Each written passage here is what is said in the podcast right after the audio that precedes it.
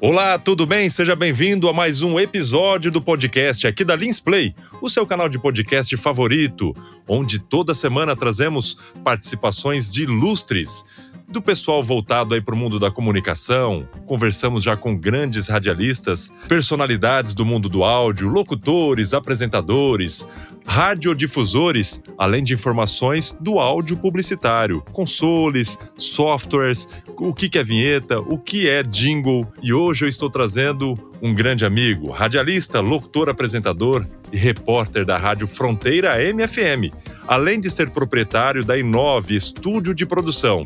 Estou falando de Sandro Barcelos. Tudo bem, Sandro? Tudo grande, João Victor, grande. Pois é, cara. Estou muito feliz de estar participando aqui do podcast. É bem legal a gente poder falar sobre áudio publicitário, que é um mercado que eu jamais poderia imaginar estar ingressando, porque quando a gente faz rádio, a gente não pensa na publicidade, a gente pensa no entretenimento, a gente pensa no artístico e jamais se pensa num, num trabalho publicitário. A gente sabe que a locução publicitária ela acaba sendo algo que implícito dentro da, prof, dentro da profissão. E aí, claro, aí vai de cada, cada profissional se adaptar. Eu lembro que quando eu, eu cheguei em Foz do Iguaçu 2005, eu tenho 20 anos de rádio. Mês que vem eu completo 21 anos de rádio em julho. Não sei, não sei quem que vai assistir e quando vai assistir. De, deixa, ouvir, deixa, né? eu te, deixa eu te interromper primeiro, Sandro. Nós tá. vamos começar por partes. Você já tá falando toda a sua história. Calma, vamos devagar aí, Sandro. Você tá passando aí de entrevistador, de repórter, para ser um participante nosso aqui no vamos podcast lá, da Lins Play. É então vamos é devagarzinho. É você vai contar toda a sua história, Sandro. É Primeiramente, você começou no rádio em que ano? Quando? Como que foi que você se deu início nesse mercado aí de rádio, que é uma coisa maravilhosa, uma coisa mágica. Conta um pouquinho aí pro público que tá acompanhando a gente aí, Sandro. Como é que você começou no rádio? Cara, é muito doido tudo que aconteceu, né? Porque assim, quando eu, eu descobri que eu queria ser radialista desde os meus cinco anos de idade, sei lá, cinco anos de idade, eu já ligava o rádio e já não queria escutar as músicas. Eu queria escutar as locuções, as propagandas. Eu queria escutar aquilo, as vinhetas. Eu achava aquilo sensacional. E aí um é dia. praticamente a história da, da, da, maioria dos locutores de rádio, né? É. Começaram tudo pequenininho ali, queria ouvir o rádio, mas para ver qual é que era a pegada ali de como que falava no ar, no rádio, de querer participar, ligava no rádio pedindo é, participações também, né, Sandro? E, e, aí, cara, lá com cinco anos, velho, eu tive essa, essa, essa visão de que, não, isso aqui é maravilhoso, eu quero ser isso. Aí eu lembro que quando acho que eu tinha acho que uns 10, 11 anos, nós mudamos para um apartamento e aí meu pai me deu uma beliche, mas era a cama só em cima. Embaixo era uma escrivaninha, um birozinho e uma bibliotecazinha. Cara, perfeito. Eu tinha um estúdio. Perfeito. Eu tinha um toca-disco, eu tinha um toca-fita, eu tinha uma baqueta de bateria que eu enrolei um microfone daqueles pequenininho de gravador Akai lá do tempo de 1980 em bolinha. E ali era o meu estúdio. E eu brincava, tocava as músicas gravava as vinhetas das rádios, principalmente da Rádio Cidade uh, de Porto Alegre, que eu sou de Porto Alegre, né? E, e eu ouvia a Rádio Cidade com os mesmos padrões da Rádio Cidade do Rio de Janeiro e da Rádio Cidade de São Paulo, né? Que era da rede JB. E, cara, aquela aquele padrão de vinhetas, tudo aquilo me encantava.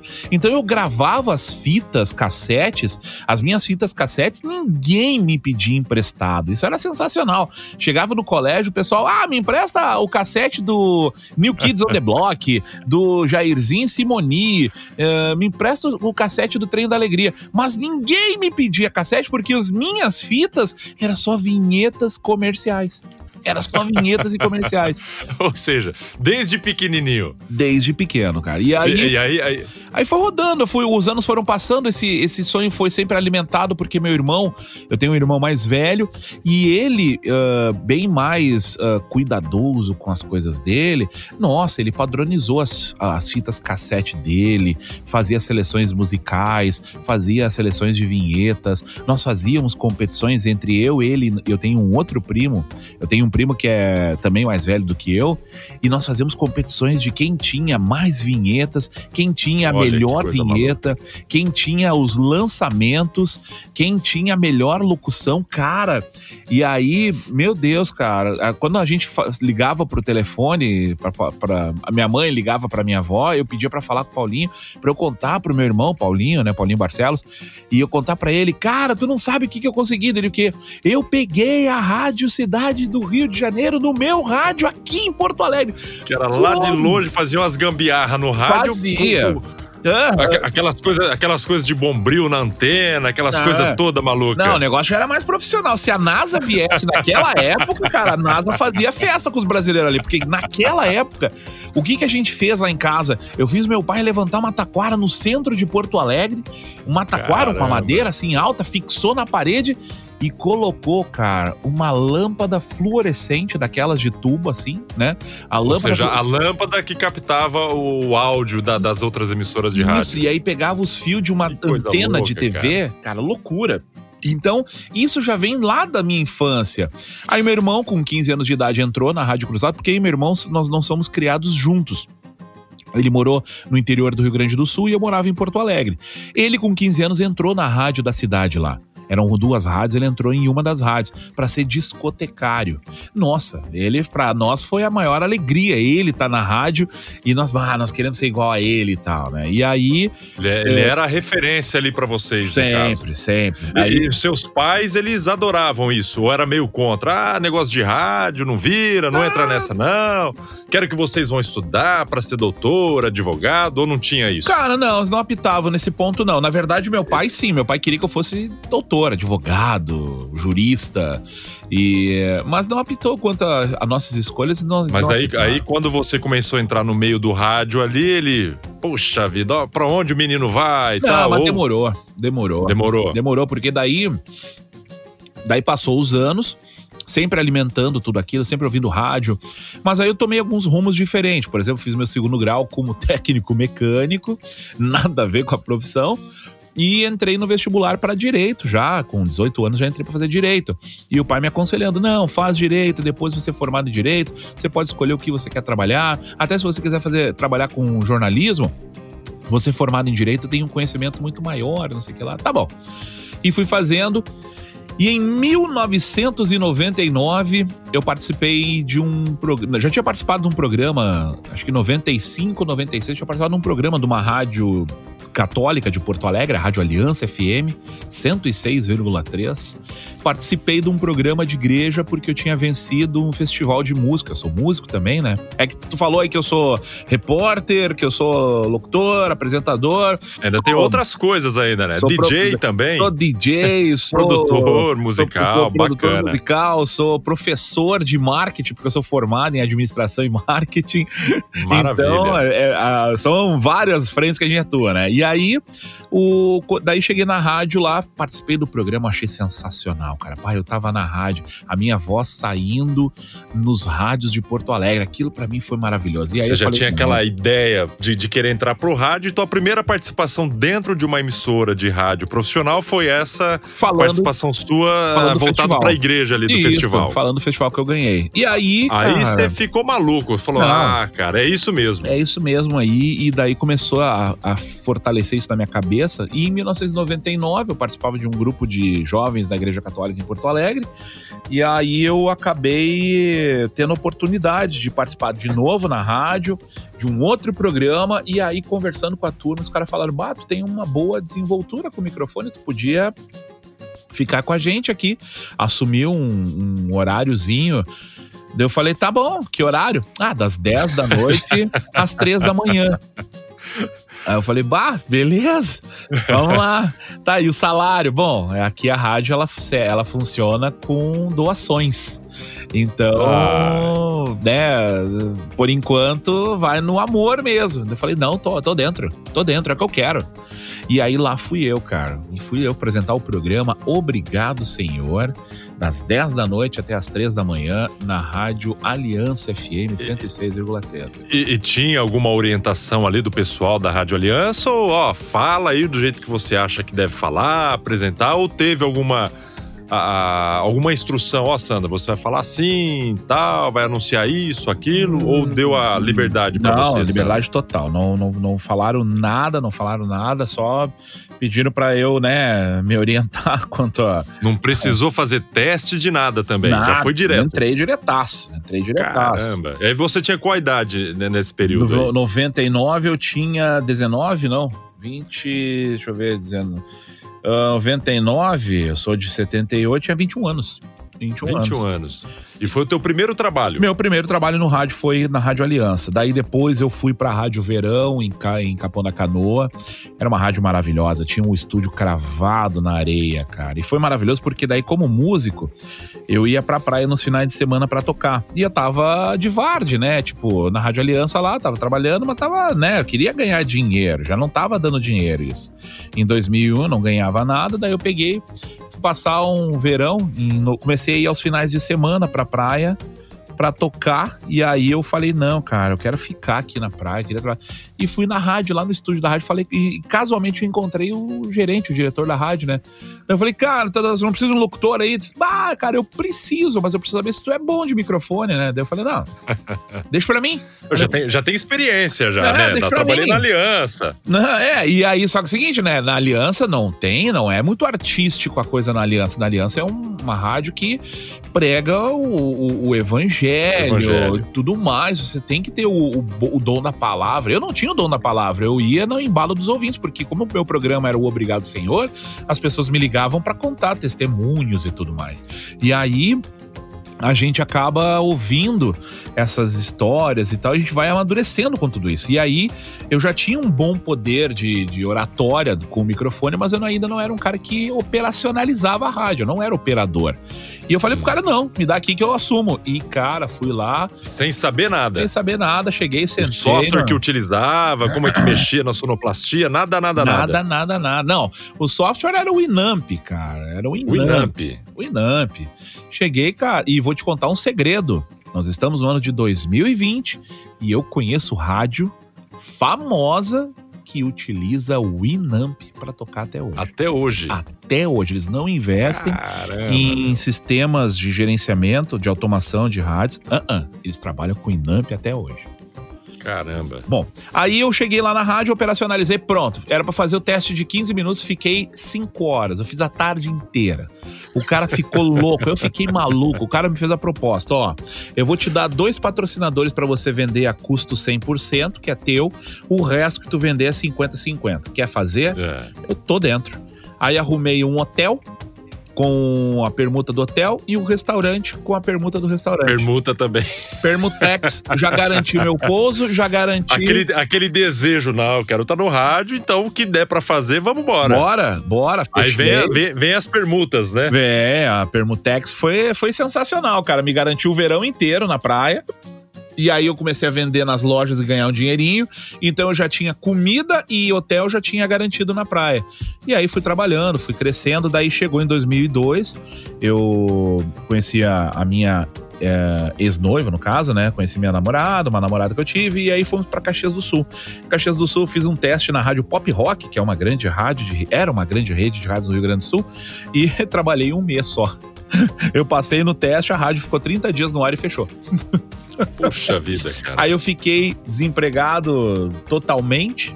Até que, cara, numa vez, ah, aí eu vou voltar, quando, aí tô no ano de 2005. 2005, não, 2004. Eu fiquei desempregado de 2002 a 2004 no rádio. Mas fazia algumas coisinhas assim, de, de trabalhinhos em casa mesmo. E, e aí, em 2000. Ah, aí nesse meio aí você já trabalhava nessa parte de, de, de material publicitário ainda não? Nada, nada, nunca tinha gravado um Nem, nem imaginava o que, que seria isso, nem sabia. Nada, nada. Daí cheguei lá em 2005, eu morava na cidade de Guaporé, no Rio Grande do Sul, tentei entrar nas rádios lá, não me deram oportunidade, que é o normal, né? E aí cheguei e um dia eu ouvi eu ouvi uma rádio chamado IRC Brasil. Eu usava um programa de bate-papo chamado Mirk. Quem é veterano dos anos Bem 90, 2000, Lembro. Mirk. uh, internet. Na época do ICQ, tinha o ICQ é... também, né? Que era mais, o ICQ era mais padrãozinho ainda, mas o Mirk ele era mais ligado ali pros caras de tecnologia, né? Sim. Era cheio de código, essas Nossa, coisas. era show de bola. E aí eu usava o Mirk para bater papo com a turma. E aí tinha uma rádio. Tinha uma rádio. Quando tu abria o, o servidor da Brasnet, Pô, lembra até hoje o servidor da Brasnet, que era um dos maiores. Cara, quando tu abria o servidor da Brasnet para tu entrar, entrava uma gravação. Seja bem-vindo à IRC Brasil, a rádio web mais irada do Brasil. E aí. Era, uma propaganda dentro do Mirk. Dentro do Mirk. Cara, grandes. Ó, pra, pra, quem não conhece, não sabe o que é, seria o WhatsApp de hoje. Então, pra, pra, é. pra galera mais nova, é, Seria o Facebook, geral, o WhatsApp, é. né? É, é, o Facebook e o WhatsApp junto ali, um, um sisteminha de bate-papo tal. Isso, é. Imagina um, um, WhatsApp assim, mas bem, bem diferente. Não é muito é. particular. O negócio era, era um bate-papo geral, todo mundo conversando, tu chamava a pessoa pro particular. E aí, cara, daí eu cheguei e pedi como é que faz para entrar nessa rádio. O cara falou assim, meu, é para profissional, papapá, papapá, papapá. Não, beleza. Uh, tem vaga? Não, tem vaga, mas você tem que ter registro e tal. Eu falei, mas não tem como fazer um teste, alguma coisa? O cara, meu, vou fazer o seguinte: vou marcar contigo para entrar num num servidor aqui e tu vai fazer um programa para mim. Baixa só os programas tais, tais, tais, beleza. Ou, seja, essa rádio web daquela época, o, o, o, pessoal, a turma ali, ele exigia algum curso de locução, exigia, alguma coisa assim? DRT, DRT, Caramba. Cara, não. Eu vou te contar. Aí fiz o teste, cara. Nossa, os caras ficaram loucos. Não, não, nós precisamos, tá, tá, tá. Daí entrou o dono da rádio, que usava o nick de André Cachorrão, e o And, saudoso André, que não, não faz parte mais da nossa, do nosso meio terreno, né? Aí o André me chamou e falou: Cara, eu preciso de um locutor que segure a tarde para mim, blá, blá, blá, blá, blá, blá, blá. Eu posso ter pagar um salário mínimo, que era na faixa de 250 reais e te pa 300 reais e te pago a conexão do teu ADSL. Olha, cara. Pra quem não sabe o que é ADSL, hoje é o Hoje é o, a fibra é, ótica, é, né? É, é. Era ferro. Naquele tempo era discado, né? Aquela é. conexão da UP. É, tinha, tinha discado. Já, aí, toda a linha. aí já tinha o ADSL, né? Já tinha o ADSL é, que já, já era aquela conexão de fibra ótica e tal. E aí eu, beleza, pagar minha conexão, mais 300 pro salário para me tocar a tarde toda de segunda a sexta.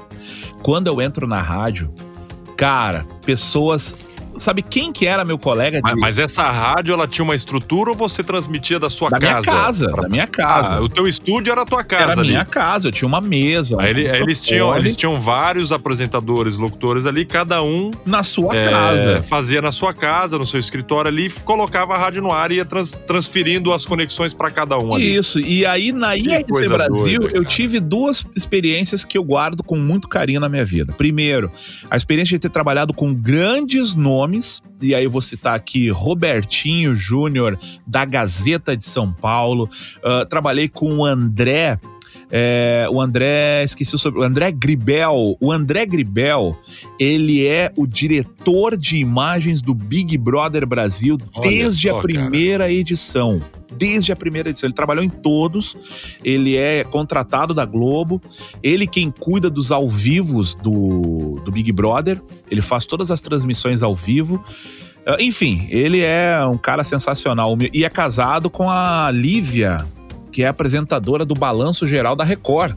Olha que coisa, cara. E, cara, daí eu vou destacar aqui, ó, o, o o João Lobo, que é da Rádio 96 de Inhumas, uh, grande comunicador. Uh, posso te relacionar vários, mas eu vou te relacionar só um que certamente todo mundo vai conhecer aqui do, do podcast, que é Eduardo Sterblish.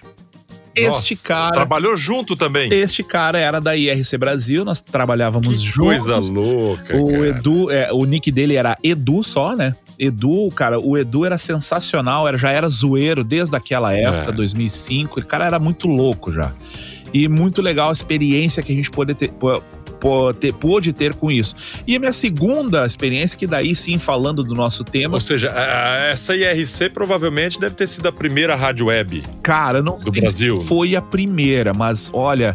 Uh, existiam, nós tínhamos uma concorrência muito grande com duas rádios. A Rádio Rocks, que era uma rádio que continua até hoje. Se você entrar radiorocks.net, eu acho que até hoje existe a rádio. Porque até então, naquele período, Sandro, as emissoras comerciais, as rádios homologadas, eles não entravam nesse mundo de rádio web também. Muito é de um tempo pra cá que eles agora, para entrar no mundo da tecnologia, essas coisas todas, né? Eles transmitem também via web. Mas naquele tempo eram pouquíssimas emissoras de rádio, emissoras não, rádio webs, né? É, que começou aí como essa IRC e outras poucas emissoras de via web, né? Ah, era muito, era muito, é, tava começando as rádios começando a se conectar na internet, porque as rádios da internet começou a surgir justamente pelo fato de que as rádios comerciais dominavam o cenário e a publicidade era muito grande nesses meios. E a rádio da internet, não, as rádios da internet eram rádios que te tocavam exclusivamente músicas e bate-papo. E, algum... é, e era caro a internet daquele tempo, era, né? Era, era conexão caro. buscada tal, era, era caríssimo. Era um salário. Ó, a, o ADSL, eu lembro até hoje, o ADSL custava 125 reais, era, era, meio salário mínimo, cara. Aí você tinha que contratar o provedor de acesso, né? Exato. Que você fazia contratar, uma linkagem ali. Tu tinha que contratar. Pra a... ele autenticar a sua conexão, é, né? Tinha o Terra, o IG. Exatamente. É, tantas outras, que hoje viraram jornais, né?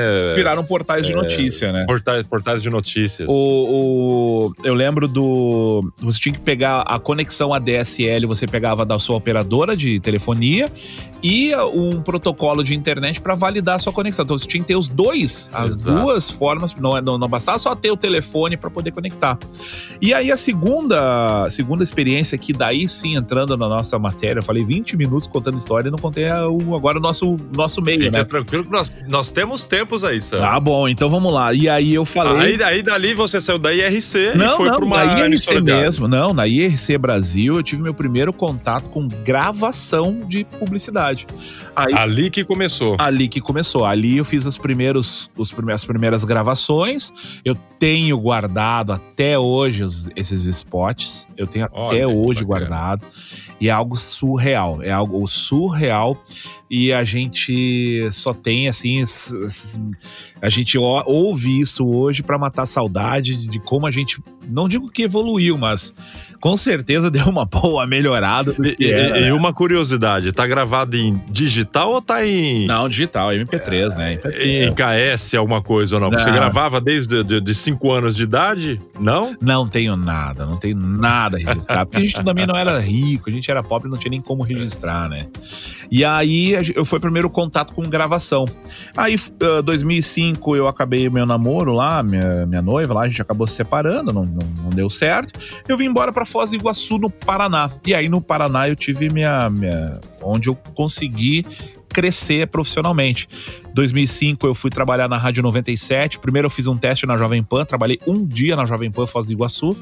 Não me adaptei bem aos, aos planos da emissora e acabei só eu saí do Rio Grande do Sul para Foz do Iguaçu para trabalhar na Jovem Pan. Cheguei lá, trabalhei um dia e não, não trabalhei um mais, dia. porque não me adaptei. Hoje você tá em Barracão, no Paraná. É, eu tô, no, tô em Barracão. Tô no, é que assim, eu tô no sudoeste. Aqui é uma loucura, né, cara? Aqui são três cidades em uma só. É a trifronteira, a né, tri que é chamado aí. Mas eu só ter falar de Foz aqui rapidinho, que daí Foz, eu trabalhei cinco anos na Rádio 97 FM, além de trabalhar dois anos na RPC TV, que a RPC é a afiliada da Globo no Paraná.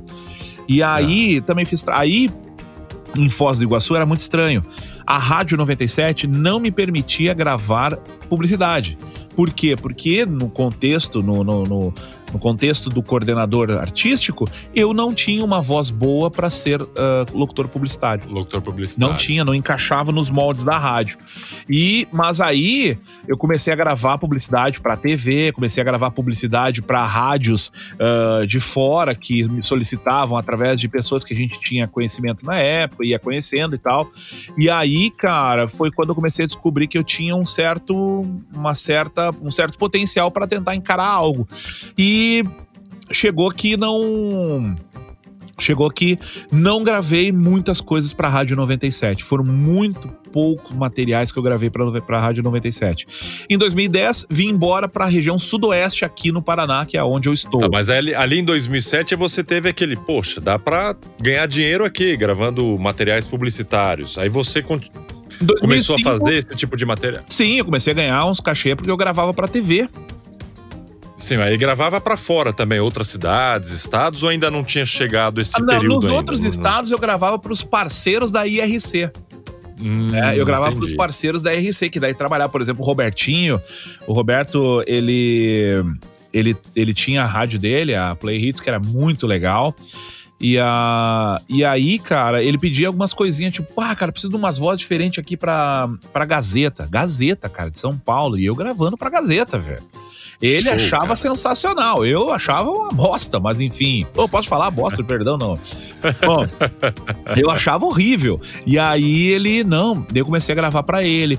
Gravava pro João Lobo lá em Goiás, em Umas, lá na, na, na 96, na Rádio Jornal. E comecei a gravar assim. Ah, um amigo nosso, um, eu tenho um amigo de longa data, o Denilson, que eu sou eternamente grato ao Denilson, que é de Pirassununga, cara. O Denilson me abriu muitas portas. E aí o Denilson, pô, cara, vou te, vou te dar uma uma mão, mas me deu uma mão, beleza. E aí, em 2010, eu vim embora para o sudoeste, para uma cidade chamada Salgado Filho, ou seja, eu saio de uma cidade de 350 mil habitantes e vou, vou morar numa cidade de 3 mil e meio habitantes. Uma loucura que eu fiz na minha vida. Hum. Só que ali foi aonde foi o meu, a, a virada da minha vida porque ali eu tive, eu fui para rádio, eu era uh, eu tinha talento, ou seja, minha voz era um pouco era boa de, de, de trabalhar publicidade. Só tinha eu na rádio para poder gravar publicidade. Então vou fazer o quê?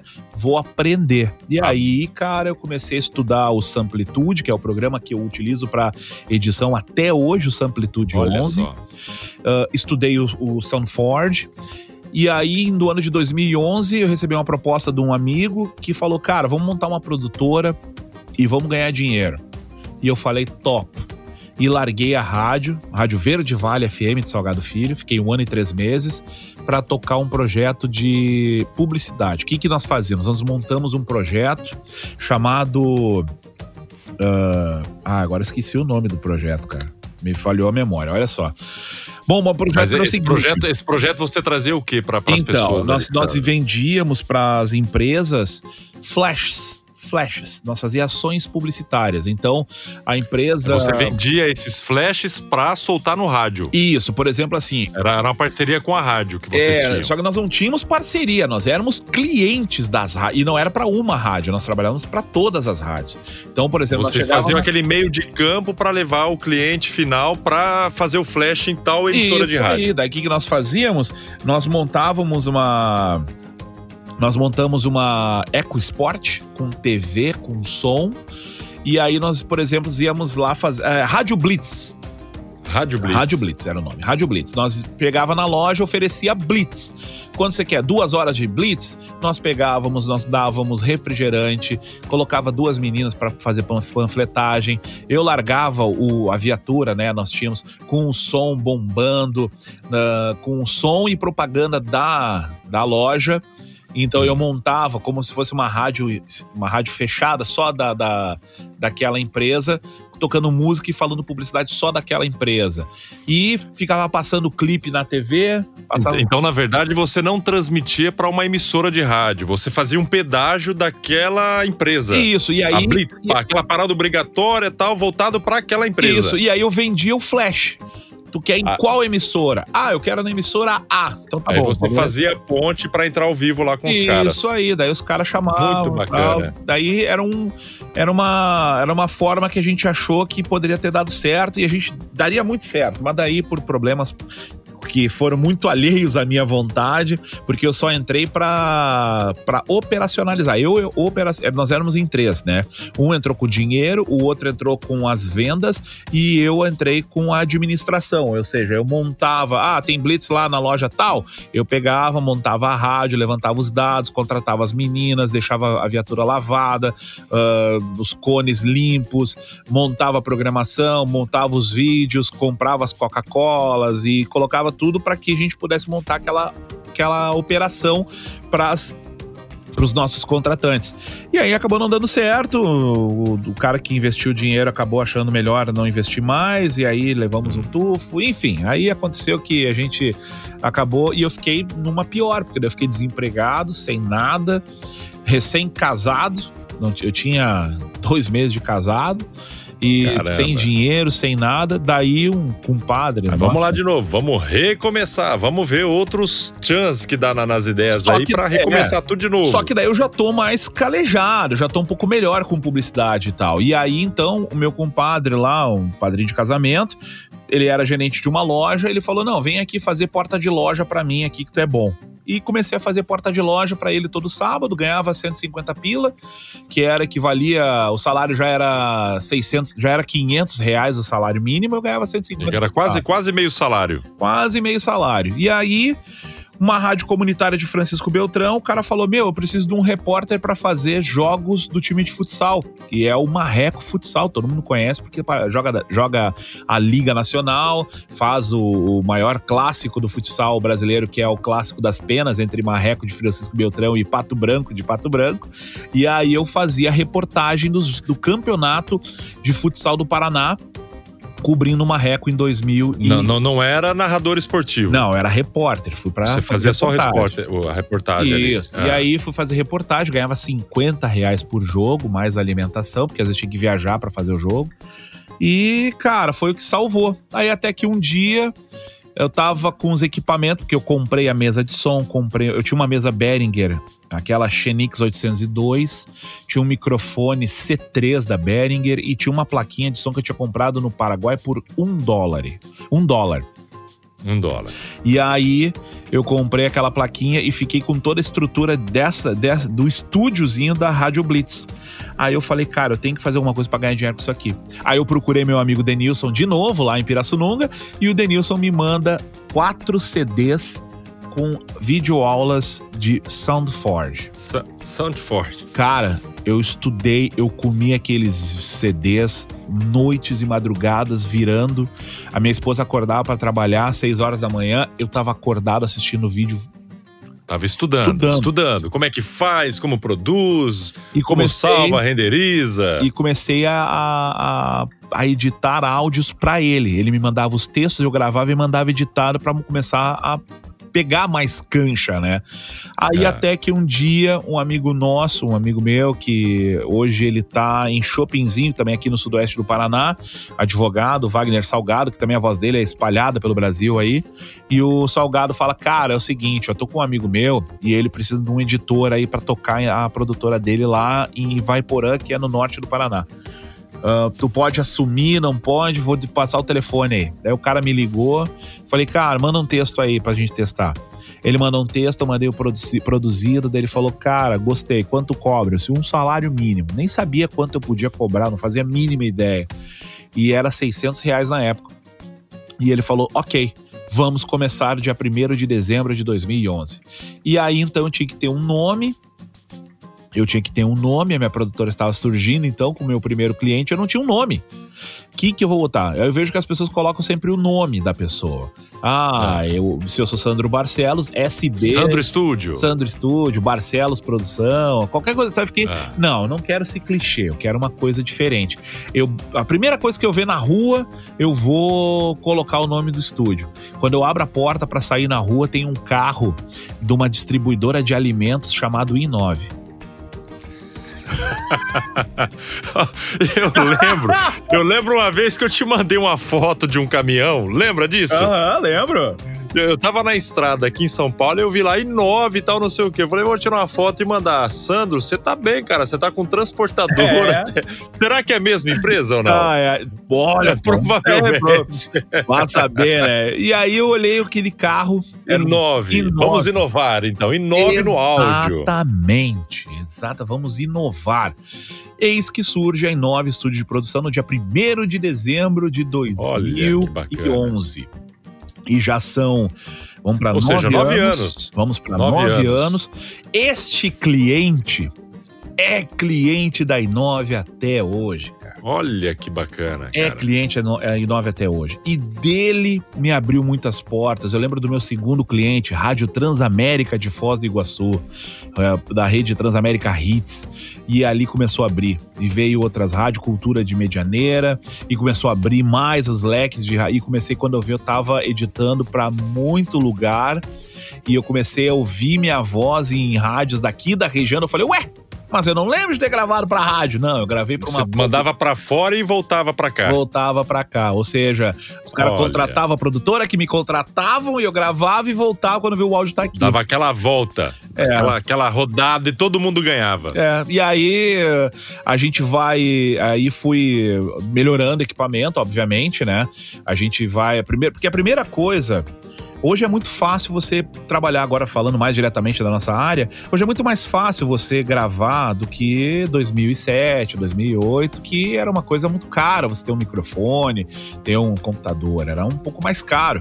Hoje não, hoje você vai lá, financia em 24, 36 vezes É. notebook e você tem o notebook. Você vai lá, compra uma plaquinha no Mercado Livre, 500 reais. E, uma- e hoje, com a tecnologia aí, muitas coisas novas chegando no mercado aí, e até muito mais em conta que o microfone. Existem aparelhos aí de, de, de- microfone USB que você já pluga direto no computador e te dá qualidade superior a, a microfones caríssimos, né? Pega aí, tem microfone de 10, 15 mil reais, até por conta da alta do dólar, né? É, mas existem outros equipamentos aí que dá de 10 a 0 em outros é, microfones, né? Existe ali a placa de áudio que você tem que investir também, um computador bom, é, com memória boa, é, enfim. É- E há necessidade de investir mesmo, né? É Sandro? que o mundo, o mundo, né, a tecnologia vai avançando. Por exemplo, hoje, se você comprar um adaptador pro seu iPhone, você tem um estúdio com o seu iPhone. Você consegue Por gravar, exemplo, por né? exemplo, esse podcast aqui. O Sandro tá em Barracão hoje ou em eh, Dionísio Hoje, eu, hoje não, hoje eu tô em Barracão. Depois eu vou contar da cidade que eu tô em Barracão. Então, por exemplo, o Sandro está em Barracão, no Paraná, e eu em Lins, aqui em São Paulo, e nós batendo esse papo ao vivo. A gente está gravando ao vivo e a qualidade aqui de um outro sistema de, de gravação de áudio Perfeito. que captura o áudio da mesa de som dele do microfone e do meu microfone na minha mesa automaticamente. Então a tecnologia hoje está muito favorável a todos os meios, né? E por conta até da, da pandemia do, do novo coronavírus aí, várias coisas estão entrando, aparecendo. Quem imaginou que aquele EAD de escolas, de universidades que traziam isso, todo mundo, ah, EAD, ensino à distância tal, hoje está todo mundo fazendo EAD. As videoconferências também, hoje está todo mundo se vendo aí através de vídeos. Então, é- essa é a tecnologia que já estava aí no mercado, só que ninguém dava valor a isso, não fazia nada e hoje está sendo obrigado a entrar nesse meio de tecnologia. Quem não entrar vai ficar para trás. Vai ficar pra trás. O pós-pandemia vai vir muita coisa diferente aí, as pessoas vão ter que se adaptar. E aí, então, hoje é muito mais fácil, né? Antigamente ali, tu, tu tinha, tu remava um pouco. Eu, como moro aqui perto, por exemplo, aqui a nossa.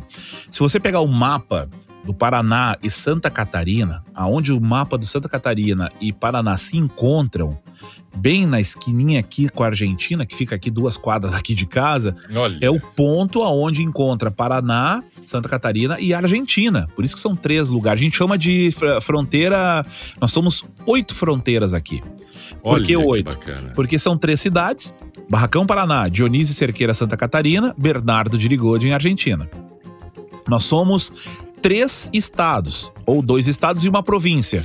Nós somos estado do Paraná, estado de Santa Catarina e Misiones, que é a província da Argentina aqui. E dois países, Fa- Brasil e fa- Argentina. E, e- e fala, falar nessa fronteira toda aí. Agora vamos falar um pouco sobre o exterior. A Argentina tá vizinho aí da, da tua região. Duas E eu quadras. acompanhei algum, eu acompanhei algum tempo aí, até de alguns trabalhos que você mandou para cá pro estúdio fazer, e até demonstrativos seus, né?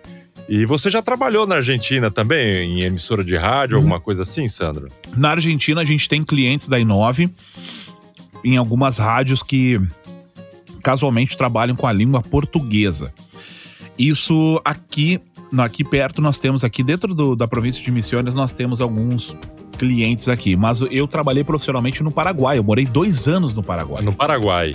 Morei na cidade de São Bernardino, fica uns 60, 70 quilômetros de Assunção, e eu fui lá para montar uma rádio. Um amigo, um amigo meu me chamou para poder montar a rádio com ele lá, eu montei, fizemos toda a estrutura da rádio e botamos a rádio no ar. Só que lá, lá era programação em espanhol e era muito engraçado. Eles achavam muito engraçado o jeito que eu falava castelhano. E aí pegou. pegou, virou, nossa, virou um, virou diferente para eles a forma de. É, era um sotaque, um sotaque é. espanhol aí meio misturado. Portunhol, português, horrível. portunhol. Horrível. Mas você evoluiu bem, que até um tempo atrás a gente fez um trabalho aí, houve algumas regravações, né? Ah, é, a é. produtora aqui, a Plebi, fez um trabalho para uma usina aqui da, da região. E eles pediram em espanhol também. Eu lembrei do Sandro. Falei, poxa, o Sandro já trabalhou, né, no Paraguai e tal. Às vezes. E aprovou e foi feito, tudo bacana. Teve algumas regravações ali de readaptações de texto e tal, mas foi um trabalho muito bem sucedido. É verdade. Então você evoluiu muito o seu portunho, o seu portunhol. Ah, sim. É, hoje, hoje, hoje eu confesso que eu, eu tenho uma deficiência, porque morando aqui, aí o pessoal, o pessoal acha que a gente conversa em espanhol e na verdade não. Muito pelo contrário, a gente vai pouco na Argentina. A Argentina, para nós, ele é só um mercado. A gente vai lá, faz as compras do mês, a compra, vai lá, faz as compras e vem embora. Porque a gente não fica lá, não tem. É uma cidade pequena também, né? Que nós temos aqui na Argentina. É uma cidade pequena, não é uma cidade grande, turística e tal. Uh, mas Foz do Iguaçu não. Foz do Iguaçu é enorme. É a cidade de Puerto Iguaçu, apesar de ser pequena, tem uma grande circulação de pessoas, de turistas e tudo mais. Aí sim tu pratica mais o, castelhano por lá. Mas aqui não, aqui eu tô bem perdidão. Aí só pra. pra eu acabei puxando isso aí pra falar o seguinte: nós estamos perto do Paraguai. Se eu for pelo Brasil aqui, eu, eu ando 5 horas, 300 quilômetros e tô no, no Paraguai. Se eu for pela Argentina, eu ando 199 quilômetros, duas horas e meia de carro.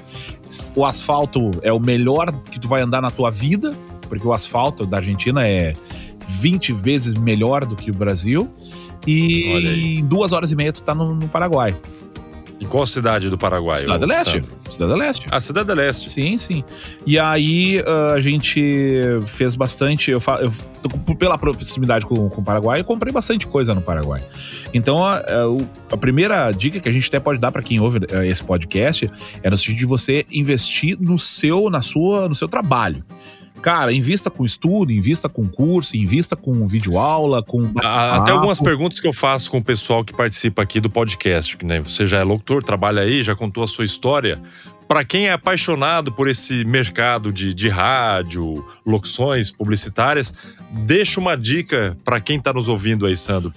Ele deveria investir o quê, primeiramente? Em estudos, equipamentos, é, ouvir bastante rádio para ele pegar ali alguma sacada? Qual que seria é, a sua dica? Acho que a primeira é investir nele mesmo, né? Investir nele mesmo, tem que querer. Acho que se você entrar por acidente, hoje o mercado não te deixa mais. Não te deixa por causa da concorrência, não te deixa porque é muito fácil você ter equipamento, é muito fácil você acessar uma tecnologia. Então hoje o mercado, ele não é que está saturado, ele tem ele tem uma tá diversificado. Ele tem uma não vou dizer ele tem uma facilidade de acesso, não é a diversificação propriamente dita. É a facilidade de acesso porque as pessoas elas basta você chegar a comprar um computador, um microfone, uma placa, você tem um estúdio e você não tem estúdio. E, e hoje não necessita ter aquela aqueles vozeirões, é. aquelas coisas. Mudou muito o mercado, Por isso né? que eu falo investir em você, porque você tem que investir no seu talento. Cara, você quer fazer, então ó, estude, é, cuide da sua saúde, questão de voz, questão de garganta. Cara, eu era muito indisciplinado com isso. E desde que eu fui para Foz do Iguaçu, que lá me exigia um pouco mais do profissionalismo, mudei, cara, tive que mudar hábitos não parar de beber e, e, não, não é assim. Eu tive que mudar, por exemplo, assim, eu era um cara que falava muito alto. Baixa, eu é. comecei a diminuir meu tom de voz, porque eu preciso utilizar minha voz. Ah, antes eu ia, fazia griteiro na rua e daí tava rouco no outro dia cara, já parei de fazer esses griteiros, já vou fazer diferente. Ah, então tu começa a se cuidar mais. Então a dica é valorizar o, o seu talento. Depois procure estudos. Tem muito material, tem podcast uh, no ar, tem vídeos que você pode assistir, tem, enfim, tem infinidade de, de meios para você buscar o conhecimento. E olha, é, o mercado a partir da pós-pandemia ele vai ficar mais exigente. Ele vai ficar mais exigente. Por quê? Porque todo mundo faz o mesmo. Mas só alguns vão poder fazer o algo a mais. E o mercado é, vai precisar do algo a mais. Por quê? É a criatividade Exato. das pessoas ali até para montar um produto igual esse da da, da, da, da, da peruinha que você tinha lá, você inventou aquele lance de fazer a parada obrigatória da frente das empresas foi uma novidade na época, né? Foi uma novidade e hoje, e hoje eu tenho certeza que seria para cidades o, menor Hoje porte, emplacaria, hoje emplacaria. Fácil, fácil, fácil, fácil, fácil. Porque hoje o mercado ele tá começando a ficar exigente. Não é qualquer áudio que vai satisfazer, vai satisfazer e, E outra, até o próprio rádio, né? Emissoras de rádio, a gente hoje é, existem rádios web, rádios locais e tocando só música, né, Sandra? Até numa, num podcast que nós fizemos, eu não lembro com qual apresentador, falando sobre isso. Hoje, se você quer ouvir música, você tem o Spotify, você tem o próprio YouTube para você ver o videoclipe. Então, o que falta hoje, até as próprias emissoras de rádio não se adequando e adaptando ao mercado ali de rádio. Então fica só na música, aí vai lá o locutor, ah, você ouviu a música tal, tal, tal, agora 8h15, vamos pro break e volta, só anunciando música. Hoje as pessoas que querem ouvir música, eles têm outras plataformas que ele pode escolher o que ele quer ouvir. Certo. Não é obrigado a ficar amarrado em emissora de rádio. Então acredito que muitas emissoras estão deixando a desejar aí de não trazer novos conteúdos para dentro da sua grade de programação. O que, que você acha sobre isso? Cara, também, o rádio ele não vai mudar, ele não vai ficar. Muita gente gosta de ouvir essa frase, mas o rádio vai acabar. A internet veio. Não, não, não vai, jamais. Ele vai ficar mais exigente, cara, porque é exatamente isso. O rádio ele vai ter que ser mais criativo para poder prender a atenção do ouvinte. Não adianta, hoje você tem pendrive, hoje você tem celular, você tem é, Spotify, Deezer, YouTube Music, tem tudo para ouvir música. E o rádio ele vai ter que se tornar mais criativo. Por isso que hoje você vê mais lives uh, sendo feitas pelas rádios, para quê? Para poder angariar a turma da internet e com conteúdos bem diferenciados. Então, até o próprio podcast, né? Que é uma plataforma on demand. Você podcast. escolhe o seu tempo. Claro. Por exemplo, nós estamos fazendo esse, esse canal aqui, o Lins Play. Se você entrar no Spotify, no Deezer, Google Play, iTunes, digitar Lins Play, você vai encontrar todos os episódios. Olha aí, ó. Tá. Então, e fica no seu tempo para você ouvir. Hoje o rádio, por exemplo, o próprio jornal até tinha conversado isso. Ah, o Jornal Nacional começa às 8 horas. Poxa, mas eu não consigo ir às 8 lá e assistir o Jornal Nacional. Eu quero no meu tempo. Você exige hoje ah, o seu momento e o seu tempo. E é, tanto é que você acompanha aí no, no, nos grandes jornais, nas emissoras, ó, acompanhe a continuidade disso no nosso canal de podcast. Então eles estão trazendo para esse nicho também. Claro, aproveitando. E é assim que vai aproveitando. ser. Aproveitando. Porque é mais uma forma de aumentar a publicidade. Ou seja, você está vendendo a publicidade só para TV, só para rádio? Não, você está aumentando para uma internet que tem ilimit, é, é, exibições, execuções é infinito, né? infinitos. Né? Não tem como tu falar, olha, eu vou te vender cinco inserções. Não, você vai vender agora infinito. Você paga para expor Exato. a tua marca no programa, na emissora. E a gente vê essa mudança. E é necessário, é necessário. Hoje o mercado ele vai ficar mais uh, exigente porque você precisa apresentar diferenciais. Você tem que trazer diferencial para o seu cliente.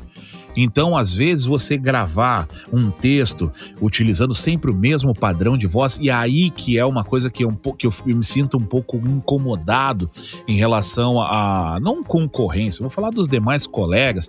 O que me incomoda é a não. a busca pela não qualidade.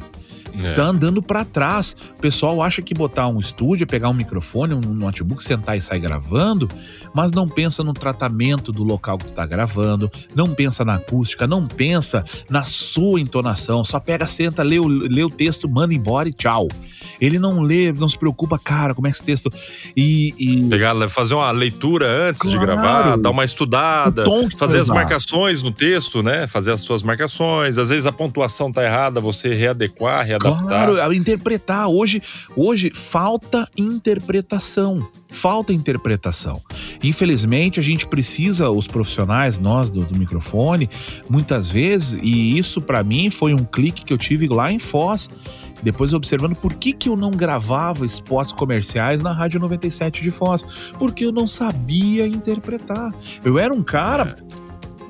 Olha, é, a, a modéstia acho que vai me permitir dizer que eu era um cara show de bola no ar. Cara, eu era um cara que dava muita audiência pra rádio. Dava um bom faturamento. Eu, vendia pouco, eu não era vendedor na rádio, os outros vendiam mais, e dava um bom retorno pra rádio. Só que eu não conseguia gravar publicidades para a Rádio 97. Por quê? Porque eu era um cara show de bola no ar, mas eu era péssimo para E ali para fazer a publicidade. E até quando eu te conheci, a sua pegada de locução é, publicitária, que eu conhecia, era aquele mais up, mais animado tal. Aí teve um dia eu falei, ô Sandro, faz essa aqui um pouco mais institucional, tal. A hora que eu ouvi, falei, cara, olha que top. Eu não conhecia. Então você manda super bem ali fazendo ela no up e no padrãozão ali também, uma voz diferenciada, bacana de se ouvir. E o cliente sempre elogiando o trabalho, eu, a voz, tudo. Você manda muito bem também. Teve cara. um lance que aconteceu em Foz, eu fui gravar um, uma publicidade para um, para um, pra um cliente da rádio, foram uns poucos, né? E foi meio que a gota d'água. Eu gravei a publicidade e a gente tem um problema no Brasil não é um problema, mas enfim, termos publicitários ele se torna um problema, que é a questão do sotaque. O sotaque do gaúcho, do paulista, da região sul, da região sudeste, o nordestino, o norte. Nós somos um Brasil continente que tem muita variação de linguagem. E aí a gente tem, eu tinha muito problema do Porto Alegrês. Cara, eu ainda falo um pouco do Porto Alegres, mas um pouco bem menos. Mas quem é. me conhece e ouve fala: não, tu é de Porto Alegre, tu é de Porto Alegre, tu é gaúcho. Por quê? Porque eu tinha pegado. O Porto Alegre fala um pouco arrastado, quer ver? Ele fala assim, ó. Vai e aí, João, beleza? Aham, uhum, né? É, vai. Meio cantado. Cara, e falava muito É, é igual paulista, o R do paulista, né? Porta. Oh. É, porque. E, você, e no interior é pior ainda. Claro. A gente fala porta, porta. porquê. Então e você aí, tem que estudar cara, e segurar isso. E aí o meu coordenador me chamou e falou: cara, chega, velho. Eu vou te dar 30 dias para tu parar de falar bah, e aí, né? Pode crer. Olha, uhum. cara. O cara me botou na parede, velho. E aí eu, eu agradeço também ao Daltro, o, o Daltro, que infelizmente também não está mais na, neste plano terrestre, e foi meu coordenador lá em Foz, a gente brigou muito, eu e ele, mas eu devo muito a ele por ter me direcionado quanto à locução artística. E aí, cara, ele me fez perder o sotaque Porto Alegre. Ele me deu 30 dias para eu me adequar ou eu tava fora da rádio. Olha aí, que e aí, Ou seja, teve que se aperfeiçoar, senão tchau. Esse, né? E aí é isso que me incomoda no nosso meio, cara. É, na locução publicitária, você não pode colocar sotaque. Não é que você não pode, é melhor você não colocar. Por dois motivos. Primeiro, você vai marcar o áudio do cliente, vai marcar o, o spot do cliente com aquele sotaque. Marca, você não querendo, querendo ou não, ele acaba sendo um estigma naquele áudio. E o segundo, se a pessoa te ouve com o sotaque, ela, você se acaba se limitando a gravar apenas para um certo lugar. É, é verdade. aqui, os meus clientes, os clientes da i9, nesse ponto, eles são muito exigentes quanto à questão de sotaque. Os meus clientes da, da i9 aqui, os nossos parceiros, eu não posso colocar a chiadeira do Rio de Janeiro. Nós, esporte, é. né? A, chiadeira do, do Rio de Janeiro não rola. Não pode vir. Até o... tem alguns locutores que eu tenho contato, você deve ter também, do Nordeste, né? Que eles puxam muito ah, ali. Nordeste o E, o E, eles né? cantam o muito, eles cantam é. muito. E o O, e aí tem, nove... tem grandes locutores, tem muitos caras bons lá. Cara, tem um cara que eu sou muito fã lá, que é o, é o Abraão Silva, cara. Esse cara é maravilhoso, cara. Ele é muito bom. Totalmente diferente. E é um cara que, poxa, ele mora no Nordeste, ele é nordestino e é um cara que entendeu o que, que é a locução publicitária. Ele mora lá, ele sabe que o sotaque. Bom, tanto que o áudio. Ele sabe, dele, ele já se adequou. Ele, Você que, não percebe, né? Tá no padrão aí normal, é, né? Tu conversa com ele, tu conversa com ele e ele, cara, ele vem cantando lá, ó, gente, bichinho e tal, é. e vai, sabe? mas na hora de gravar ele desliga o modo nordestino e liga Olha o modo profissional. E não tô dizendo aqui que o nordestino não é profissional. Não, não, não. É só, eu só tô dizendo porque quando você Sim, grava ele, com ele sotaque. Se readequa ali ao sotaque, né? né? Pra tirar fora. Quando você grava com sotaque, você só limita o, a sua área de atuação. Porque, é. por exemplo, com certeza, um áudio gravado no Nordeste para utilizar numa rádio do Sul não vai dar certo. Os clientes não vão aceitar. Por quê? Porque não é a linguagem do gaúcho. não é a linguagem do paulista. O paulista pode até falar, mas difícil você ligar o rádio e ouvir lá um, um áudio publicitário cantando, cantando e com ó puxado. Não, não tem, não tem. Porque na, na, na locução publicitária, é isso, numa uma visão particular, né? Você tem que desprender do sotaque, você tem que desprender dos vícios. E o cliente, ele não vai. A menos que é um áudio, não. Eu quero que bote locução uh, com sotaque paulista, sotaque carioca, sotaque nordestino, sotaque do norte. Bom, aí é uma outra situação. É. Mas aí quando você tem um sotaque, você fica muito limitado. E aí que é o problema. Sandro, hoje você trabalha na comunicação da prefeitura de Dionísio. É, daí agora mais isso ainda, né? Sou assessor ainda de tá nessa. É, sou assessor, assessor de... de... comunicação e toca na noite também, é DJ. Isso, DJ, claro. DJ Quer é falar paixão, alguma né? coisinha? Quer, quer falar alguma coisinha sobre esse mercado de DJ? Hoje, com essa pandemia toda, ob obviamente você não tá tocando na noite, né? Cara, é... Mas eu tenho acompanhado aí que você tá fazendo lives. É, eu criei a balada Corona Alívio. É a balada que eu criei aqui, porque foi assim: eu, eu tinha agenda fechada. Desde janeiro eu já tinha fechado a agenda até julho. Com eventos e tal. E de repente tudo se foi, né? Perdi, perdemos tudo, até porque o mercado de eventos está todo parado. Tudo e, fechado. né, fechado, tudo, e a gente não tem como ir para frente. Aí, aí o que a gente vai ter é buscar o. É buscar o, o, A inovação. A inovação. Eu fiz as lives aqui, não ganho dinheiro com as lives. Na verdade, é mais por um passatempo, né? É mais um é, E tá promovendo o teu trabalho também. Só que automaticamente, cara, com as lives, eu ganhei seguidores de muitos lugares onde eu nem imaginava que existisse. Exatamente. Por exemplo, a live de sábado eu fiz a balada retrô, né? Eu toquei, é, porque eu sou DJ de música eletrônica, mas eu toco funk, toco músicas antigas, toco músicas regionais. Eu não, não eu sou, a gente chama de open format, que é o formato aberto, você toca o que o que for, né? E eu, cara, eu eu sou, mas só que a minha vertente é a música eletrônica, é o deep house, é o Brazilian bass, que é uma versão mais, mais tem mais groove, tem mais peso assim de baixo. É uma, eu gosto, né? E aí eu sou dessa área. O que que eu fiz então? Eu montei a balada retrô, já fiz a segunda edição da balada retrô com músicas antigas tipo Roxette, tipo CC Music Factory, Technotronic, uh, Barão Vermelho, Legião Urbana, em versões Deep House. E aí. Bacana. A primeira balada Corona Livre que eu fiz retrô, que foi a sexta edição, eu não acreditei, cara. Deu mais de 3 mil visualizações e o povo, cara, eu sou de Mogi das quem, Cruzes, que... eu sou de Manaus, eu sou de não sei aonde. Cara, tô pirado com o som que massa, tal, tal. E pra quem tá acompanhando o podcast aí, se quiser acompanhar, a Balada Corona... Corona Alívio. Vai no meu Facebook. Corona Alívio. Vai no Facebook? É só no Facebook ou tá Facebook, no YouTube também? Facebook e Instagram. Facebook e Instagram, arroba Sandro Barcelos. No YouTube, vai então, lá em procurou Sandro Barcelos, vai te encontrar lá. Isso, e I9 Estúdio de Produção. I9 é o letra I o número 9, né? I9 Estúdio de Produção. I9. É, I9 no, no YouTube. Eu transmito pelas três plataformas. Mas aí que é um problema, cara. As lives estão ficando prejudicadas pelas redes sociais por causa da... Dos direitos. Dos direitos autorais.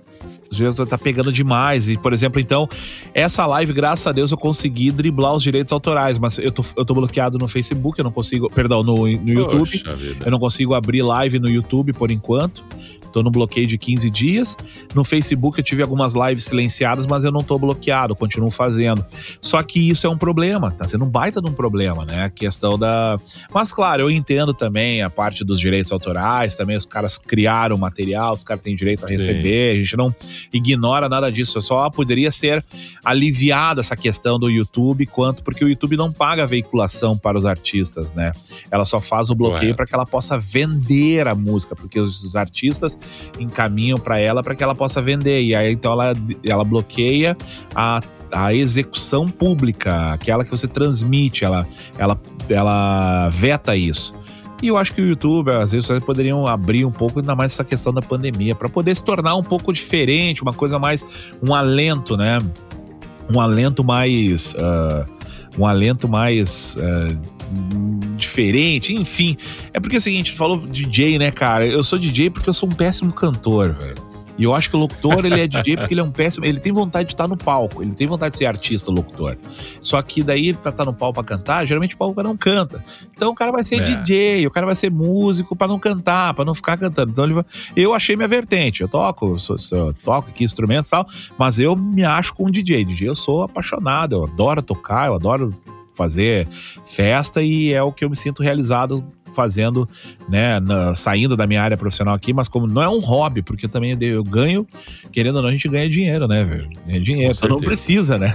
Sandro, quero agradecer demais a sua participação nesse nosso podcast. Até quando havia comunicado você te convidado, falei, não, é 20 minutinhos, 15 minutinhos é de bate-papo. Estamos aí completando uma hora já. Os dois da área da comunicação. Se deixar, nós vamos ficar proseando aqui o dia todo, que nós somos comunicadores, né? E se deixar, a conversa vai embora. Sandro Barcelos é radialista, locutor apresentador, repórter de rádio, trabalha hoje na fronteira e é proprietário do estúdio Inove, além de fazer produções musicais, é DJ, é coordenador Aliás, trabalha na prefeitura de, de, de Dionísio também, na parte de comunicação. Quero agradecer demais a sua participação aqui, Sandro. E se você quiser deixar alguma mensagem aí pra gente encerrar, fique à vontade. Cara, para agradecer a participar aqui do, do, do, podcast, cara, que para mim algo foi muito bacana. Descobri mais uma ferramenta de trabalho, olha só, acabando de descobrir mais uma ferramenta de trabalho. E é isso, agradecer para quem tá curtindo o nosso podcast. Um abraço para Lins, cara. Eu conheci Lins na minha ida a Pirassununga, foi onde fiz uma parada em Lins, a gente deu uma voltinha na cidade, muito bonita a cidade. E eu digo para quem ouve o podcast, para que possa, cara, se vai entrar no, no, ramo publicitário, cara, entra de corpo e alma, não entra só para ganhar dinheiro. Entra para aprender, porque, cara, você pode aprender muita coisa. Eu já rodei muito esse Brasil por causa do microfone. Eu rodei muito, conheço muita gente do Brasil inteiro. Eu já visitei todos os estados atrás de locutores, fui parar até no Amazonas, porque é legal, cara. Você tem uma rede de amigos, é muito bacana, e aí o importante é isso. Quando você tem os colegas, os, os, amigos por perto, você consegue trocar experiências que vão fazer o seu trabalho crescer. E com certeza, com certeza. esse podcast, pode ter certeza, esse podcast vai tá me fazendo um baita de um, de, um, de, um, de um crescimento profissional, porque eu tô conhecendo uma ferramenta diferente. Eu sempre fui meio avesso a podcast, mas hoje eu vejo que o podcast ele tá sendo algo necessário para você angariar e deixar a sua empresa, a sua marca mais com um ganho melhor um, agregando valor, é essa palavra, agregando valor à sua produtora. E não entre por entrar, cara, invista, invista no seu profissional, invista no seu equipamento, invista no seu talento, estude porque, olha, uh, só tem a ganhar. Às vezes você tirar uma hora por dia assistindo vídeos de locução, assistindo a comunicação dos, dos locutores na, no ar, assistindo uh, voice sessions de gravações de locutores gravando textos publicitários. Cara, tem tantos aí que dá para assistir. Até gostaria que o Vitor gravasse aí, o João gravasse para nós um, um, um, voice session aí mostrando também o trabalho dele. Ele, eu tenho alguns lá no Inove, lá são antigos porque eu não consegui atualizar mais, que eu perdi a conta e agora com a conta bloqueada não consigo mais postar nada. Mas mas assim que voltar, meu plano é postar pelo menos um vídeo semanal de voice session para poder mostrar um pouco também do que, que a gente faz, como a gente com, comunica com o pessoal, como é que é feita nosso nosso trabalho, para tirar um pouco esse mistério. Esse mistério, o pessoal acha que publicidade é muito diferente. Não, cara, publicidade basta você se dedicar e eu tenho certeza que você pode entrar nesse meio e concorrer tranquilamente. Nem é questão de preço, a gente nem falou de preço aqui, que é uma outra polêmica que existe no mundo da publicidade, mas ó, o principal é você ter conhecimento, passar conhecimento e você automaticamente crescer com tudo isso. Não seja só mais um, seja você e seja um dentro da área da comunicação publicitária. É isso. Tá certo, Sandrinho. Muito obrigado. Obrigado a você que está acompanhando a gente até agora, aqui quase uma hora de podcast. Lógico que não iria faltar conteúdo. Sandro, com toda a sua experiência de rádio, trabalhando aí no meio de comunicação, não poderia deixar de agradecer mais uma vez e pedir para você que está acompanhando a gente aqui na sua plataforma de áudio favorita, no Spotify, no Deezer, Google Podcast, dentro da Apple, dentro do iTunes aí também. Muito obrigado. Não deixe de dar o seu joinha, curtir aí, para que toda semana você receba na sua plataforma de áudio favorita uma notificação quando o um novo podcast, um novo episódio estiver disponível para você. Muito obrigado e até a próxima semana. Grande abraço!